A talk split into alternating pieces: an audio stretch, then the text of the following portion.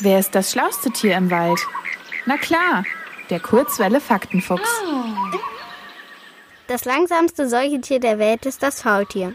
Faultiere leben in den Regenwäldern von Mittel- und Südamerika, denn sie lieben die warme und feuchte Luft. Es gibt Faultiere mit zwei Fingern und welche mit drei Fingern. Die Faultiere sind durchschnittlich 50 Zentimeter lang, also ungefähr so groß wie ein Dackel. Und ihr Kopf ist richtig beweglich. Sie können ihn um 180 Grad drehen. So können sie ganz genau beobachten, was hinter ihnen passiert. Faultiere sind außerdem nachtaktiv. Das heißt, tagsüber hängen sie bequem mit dem Kopf auf der Brust in den Bäumen herum und schlummern vor sich hin. Das machen sie bis zu 20 Stunden am Tag. Wenn sie ausgeschlafen haben, dann fressen sie. Auf ihrem Speiseplan stehen Blätter, Früchte und Blüten. Weil sie auf Bäumen leben, müssen sie dafür auch nicht weit klettern. Einmal in der Woche müssen sie aber wohl oder übel von ihrem gemütlichen Baum herunter.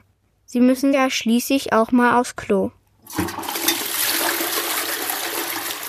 Und warum Faultiere nur einmal in der Woche aufs Klo müssen, hat einen ganz einfachen Grund. Ihr Magen braucht 150 Stunden, um Essen zu verdauen. Der Mensch braucht dafür zum Beispiel nur 40 Stunden. Für jeden Klogang begeben sich die Tiere in große Gefahr. Weil sie so langsam sind, sind sie leichte Beute für andere Tiere.